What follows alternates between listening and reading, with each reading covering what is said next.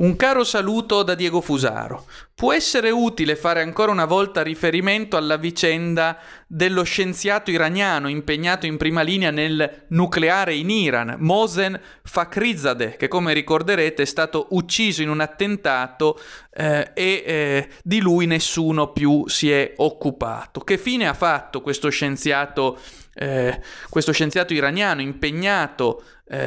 in eh, ricerche nucleari e quindi di primaria importanza evidentemente per eh, l'Iran e per la sua funzione anche geopolitica. Gli ufficiali iraniani hanno detto che vi sarà una durissima risposta da parte dell'Iran, anche perché non vi è stata alcuna condanna, vorrei dire, da parte della comunità internazionale, quasi come se in fondo in quanto iraniano non contasse assolutamente nulla. Pensate anche solo alla differenza di trattamento eh, tra questo studioso iraniano che è stato ucciso e di cui nessuno dice nulla, i nostri giornali men che meno, eh, pensate al diverso trattamento invece riservato a Navalny, l'oppositore di Putin, di cui forse lo stesso Putin ignorava anche l'esistenza, tanto è importante in Russia il signor Navalny, che invece è stato per mesi sulle prime pagine dei giornali perché si diceva è stato oggetto di un tentativo di avvelenamento da parte della perfida Russia eh, stalinista e insieme fascista di Putin. Pensate anche solo a questo aspetto. Viene ucciso